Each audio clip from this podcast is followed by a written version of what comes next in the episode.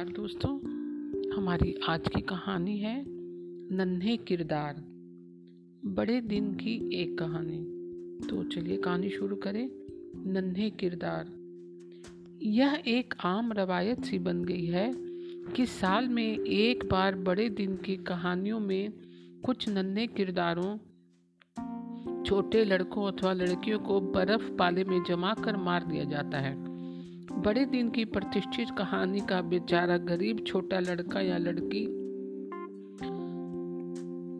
आमतौर से किसी मकान की खिड़की के रास्ते शानदार दीवान खाने में जगमगाते क्रिसमस ट्री को मुक्त भाव से खड़े देखते रहते हैं और इसके बाद कड़वाहट और घोर निराशा में डूबकर बर्फ़ पाले में जाम होकर मर जाते हैं। इन लेखकों के नेक मंसूबों की मैं कदर करता हूँ। बावजूद इस निर्ममता के जिसमें कि वे अपने नन्हे हीरो और हीरोइनों का टिकट कटाते हैं।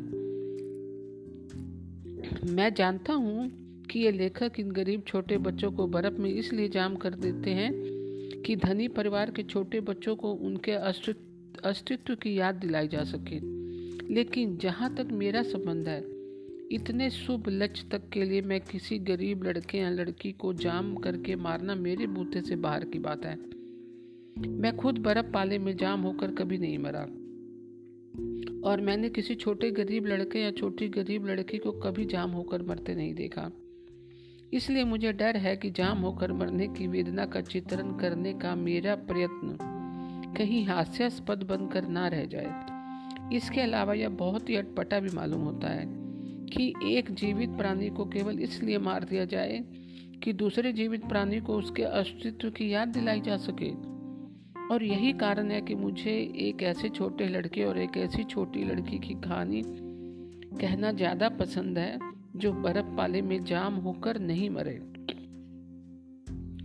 24 दिसंबर, अर्थात बड़े दिन से ठीक एक दिन पहले की शाम के ठीक छः बज रहे थे। बर्फ़ के बादलों के साथ अटखेलियाँ करती हवा चल रही थी। ठंडे और पारदर्शी बादल चारों ओर उड़ रहे थे। वे राह चलतों के चेहरों से टकराते गालों पर चूटी से काटते और घोड़ों के आयालों पर पानी का छिड़काव कर जाते। घोड़े अपने सिरों को झटकते, ज़ोर से ही निनाते और अपने नथुनों से गर्म भाप के बादल छोड़ते। बिजली के तारों पर बर्फ़ ऐसी पड़ी थी कि वे चांदी की रस्सी जैसी मालूम होती थी। आसमान मानो एकदम साफ़ और सितारों से अटा हुआ था। वे चमक इस कदर रहे थे, मानो किसी ने बड़े दिन के उपलक्ष्य में उन्हें पॉलिश रगड़ कर चमका दिया हो। हालाँकि यह एक असंभव सी कल्पना थी। सड़क पर लोगों की भारी चहल पहल और शोल गुल बढ़ता ही जा रहा था। सड़कों पर घोड़ा गाड़ियों की आवाजाही थी। लोग फुटपाथ पर चल रहे थे। कुछ उतावली में और कुछ फुर्सत के साथ धीरे धीरे। कुछ उतावली में इसलिए कि उन्हें चिंताओं और जिम्मेदारियों का एहसास था। और उनके पास मौसम के अनुसार गर्म कोट नहीं थे।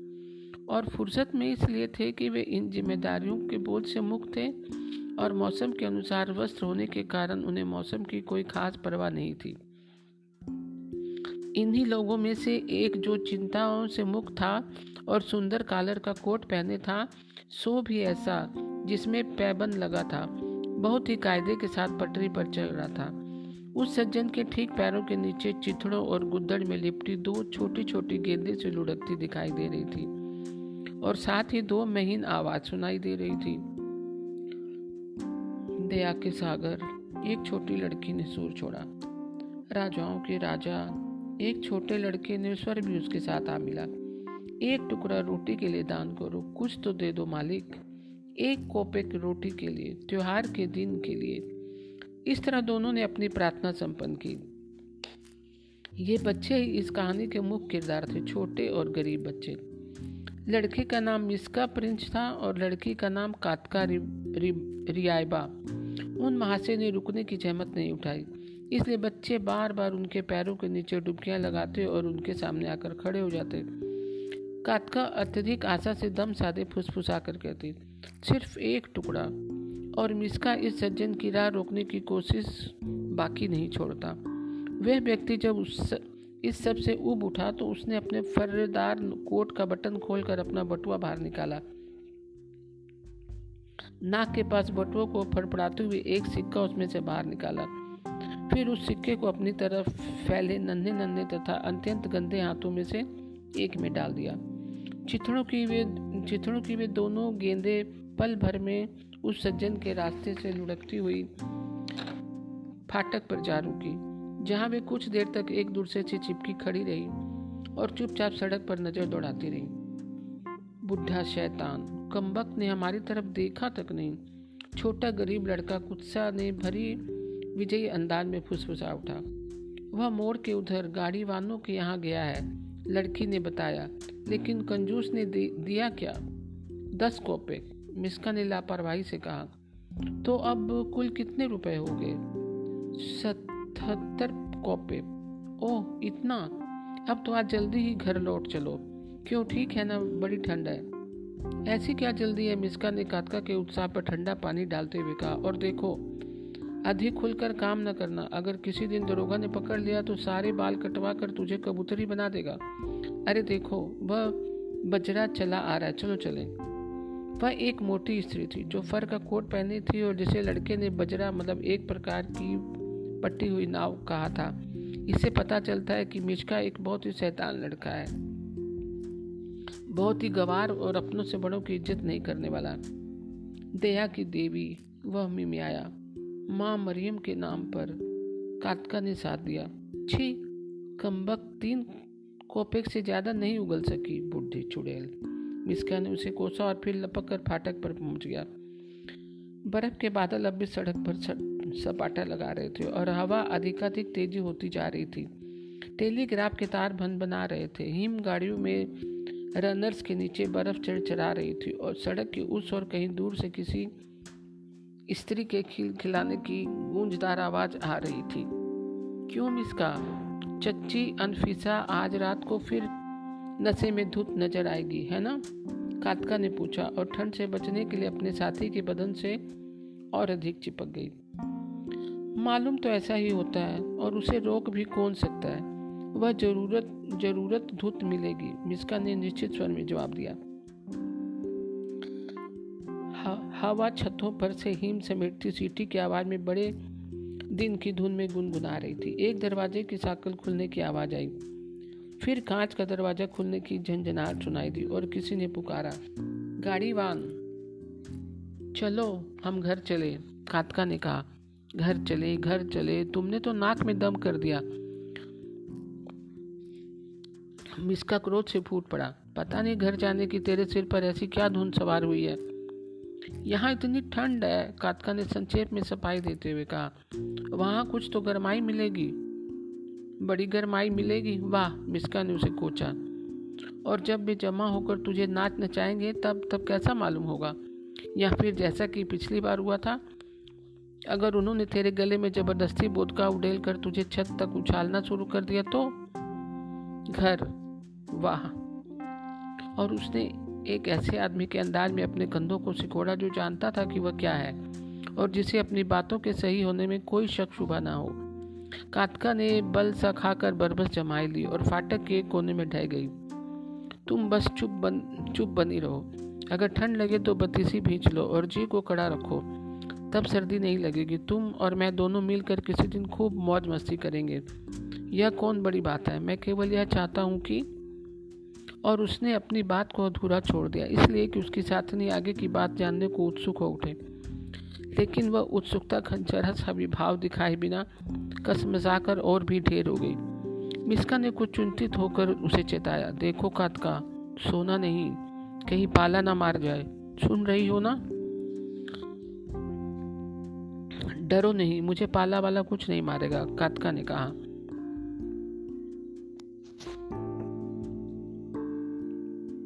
हालाँकि उसके दांत ठंड से किटकिटा रहे थे। अगर मिश्का ना होता तो कातका निश्चय ही पाले में जाम होकर मर जाती, लेकिन उस छोटे तल तल तलछट्टी लड़के का दृढ़ निश्चय था कि वह बड़े दिन के अवसर पर ऐसी मनुष्य घटना नहीं होने देगा। पसरो नहीं, उठकर बैठो। पसरना तो और भी बुरा है। घुटने टूट नहीं गए, चौकस रहने से आदमी को ठंड नहीं दबोचती। मिसाल के लिए घोड़ों को देखो, वे सदा सावधान रहते हैं। इसीलिए कभी पाले में जाम नहीं होते। आदमी सावधान नहीं रहता, इसीलिए वह हमेशा जाम होते रहते हैं। मेरी मानो और उठ बैठो। पूरा एक रूबल हो जाए तो समझे कि हाँ आज का दिन भी कुछ है। कातका, जिसका सारा बदन काँप रहा था, उठ उठकर बैठ गई सच, बड़ी भयानक ठंड है। वह फुसफुसाई और ठंड वास्तव में अत्यंत भयानक हो चली थी। बर्फ़ के बादलों ने क्रमशः गहरे, घने बगुलों का रूप धारण कर लिया था। कहीं वे खंभों की शक्ल दिखाई पड़ रहे थे तो कहीं लंबी चादरों की शक्ल में। जिनमें हिमकन हीरो की भांति जड़े थे। वे जब भी सड़क पर लैंपों के ऊपर से मंडराते हुए निकलते या दुकानों के चमचमाते शो के शो के सामने से गुजरते तो बहुत ही खूबसूरत मालूम होते। वे इंद्रधनुषी रंगों के जगमगाते और उनकी तेज, ठंडी, चमक आँखों को चौधियाने लगती। लेकिन हमारे छोटे हीरो और छोटी हीरोइन की इस खूबसूरती से कोई दिलचस्पी नहीं थी। उन्हें अपनी फ़िक्र थी, अपने धंधे की फ़िक्र थी। ओहो, अपने बिल में से थुतनी बाहर निकालते हुए मिसका ने कहा, यह तो पूरा रेवड़ चला आ रहा है, उठो कातका उन्हें पकड़े। दया के सागर तीर की भांति सड़क पर पहुंचकर कांपती आवाज़ में छोटी लड़की में आई। कुछ देते जाओ मालिक मिश्का ने चुरोरी की और फिर एकाएक चिल्ला उठा। भागो कातका, भागो। भूतने, जरा हाथ तो लगने दो। फिर देखो तुम्हारी क्या गत बनाता हूँ, शैतान। शहतीर की भांति लंबे पुलिस मैन ने जो अचानक पटरी पर प्रकट हो गया था, बमक कर कहा। लेकिन वे गायब हो चुके थे। दो चिथड़ा गेंदे तेज़ी से लुढ़क कर आँखों से ओझल हो गई। गायब हो गए शैतान के बच्चे। पुलिस मैन भुनभुनाया और सड़क पर नज़र डालते हुए भले स्वभाव से मुस्कुरा उठा। और शैतान के बच्चे पत्ता तोड़ भाग रहे थे और हंस रहे थे। कातका का पाँव बार बार उसके चित्रों से उलझ जाता और वह गिर पड़ती थी। ओह, फिर गिर पड़ी। अपने पाँवों पर खड़ी होने के लिए जूझते हुए वह वह कहती, पीछे की ओर मुड़कर भय से देखती और उसके चेहरे पर बरमस हँसी खेलने लगती। कहाँ गया वह मरदूंद? मिसका हँसी से दोहरा हुआ बार बार राह से, चलतों से टकराता और इस गलती के बदले कई बार उसकी करारी झड़कियाँ भी खानी पड़ी। बस बस, बहुत बहुत लुड़कियाँ खा चुकी। तुझे शैतान उठा ले जाए। जरा शकल तो देखो क्या बन गई है बुद्धू कहीं की। अरे फिर गिर पड़ी। बाप रे। तुम तो मुझे हंसाते हंसाते मार ही डालोगे। कातका की लुड़कियाँ ने उसमें भारी उछाल का संचार कर दिया। अब वह हमें कभी नहीं पकड़ सकता, ज़्यादा भागने की ज़रूरत नहीं। हम इतना, वह इतना बुरा नहीं है, वह दूसरे वाला जिसने सीटी बजाई थी, एक बार मैं भाग रहा था कि एकदम अचानक खटाक सीधे रात के संतरी के पेट में जा धसा और मेरा सिर जोरों से उसके डंडे से टकराया। मुझे याद है, इतना बड़ा गुमटा पड़ गया था, कातका ने कहा, और एक बार फिर हँसते हँसते दोहरी हो गई। बस करो, अब बहुत हंस ली। मिसका ने भारी मुँह बनाकर उसे रोका, और मैं जो कहता हूँ वह सुनो। दोनों गंभीर और चिंतित मुद्रा बनाए सात साल चलने लगे। मैं वहाँ तुमसे झूठ बोला, दस नहीं, उस खुसट ने मेरे हाथ में बीस कॉपिक ठोसे थे। और उससे पहले कि मैं तुमसे झूठ बोला, इस डर से कि कहीं तुम फिर घर चलने की रट ना लगाने लगो। आज का दिन बहुत अच्छा रहा। जानते हो कितना मिला? एक रूबल और पाँच कोपेक है ना बहुत? और नहीं तो क्या? कातका ने एक गहरी सांस छोड़ी। चाहो तो इससे जूते खरीद सकते हो, कबाड़ी बाज़ार में। जूते? अरे अरे वे तो मैं यूँ ही उड़ा कर ला सकता हूँ। जरा थोड़े दिन ठहर जाओ। कितने ही दिन से जूतों की एक जोड़ी पर मेरी नज़र है। मौका लगने की देर है, साफ़ उड़ा लाऊँगा। अब जरा कहवा खाने में चले। क्यों? ठीक है ना?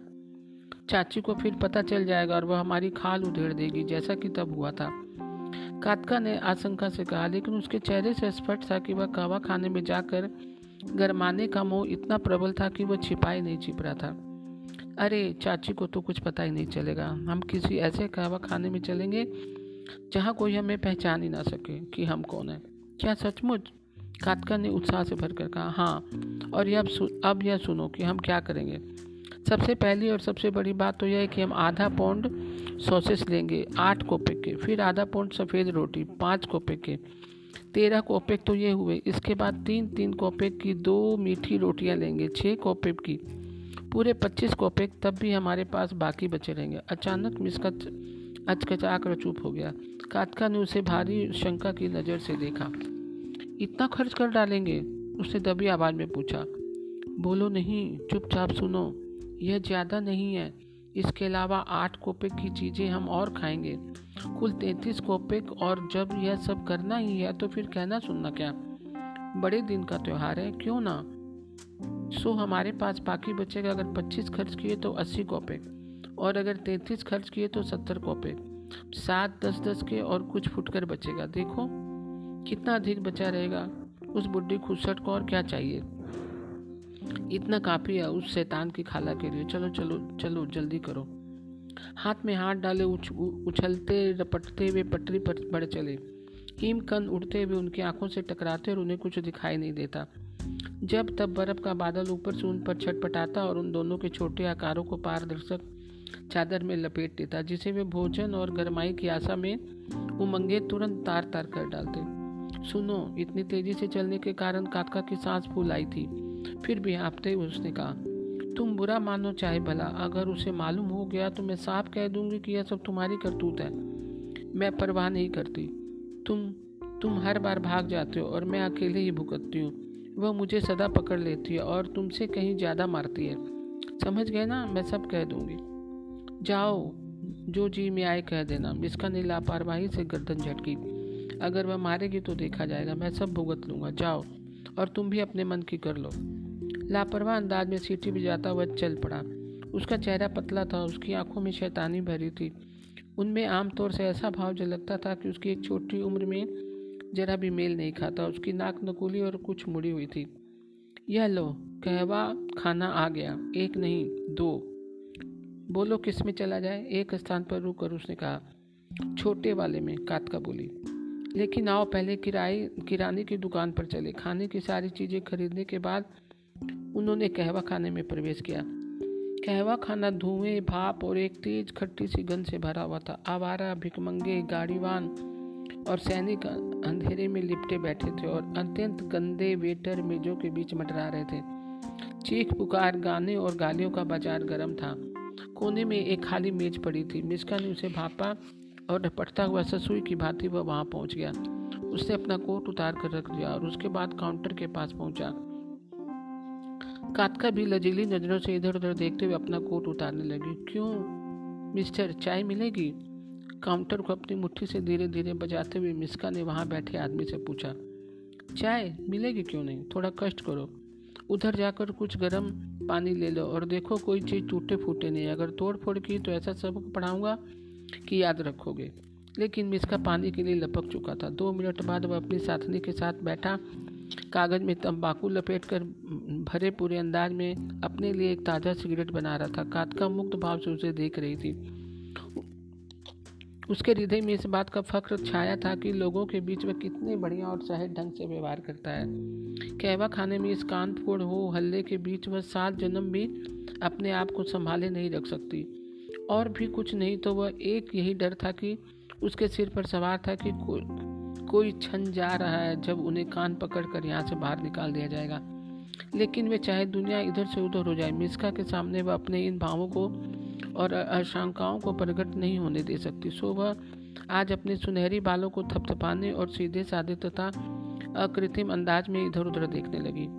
ऐसा करने के प्रयास में उसके मैले गालों के रंग में बाढ़ उतर आई और अपनी अचकचाहट छिपाने के लिए अपनी नीली आँखों को उसने सिकोड़ दिया इस बीच मिश्का भीख मांगने के गुर बताते हुए कह रहा था हाँ तुम मिसाल के लिए समझ लो कि तुम भीख मांगने निकली हो। अब भीख कैसे मांगी जाती है?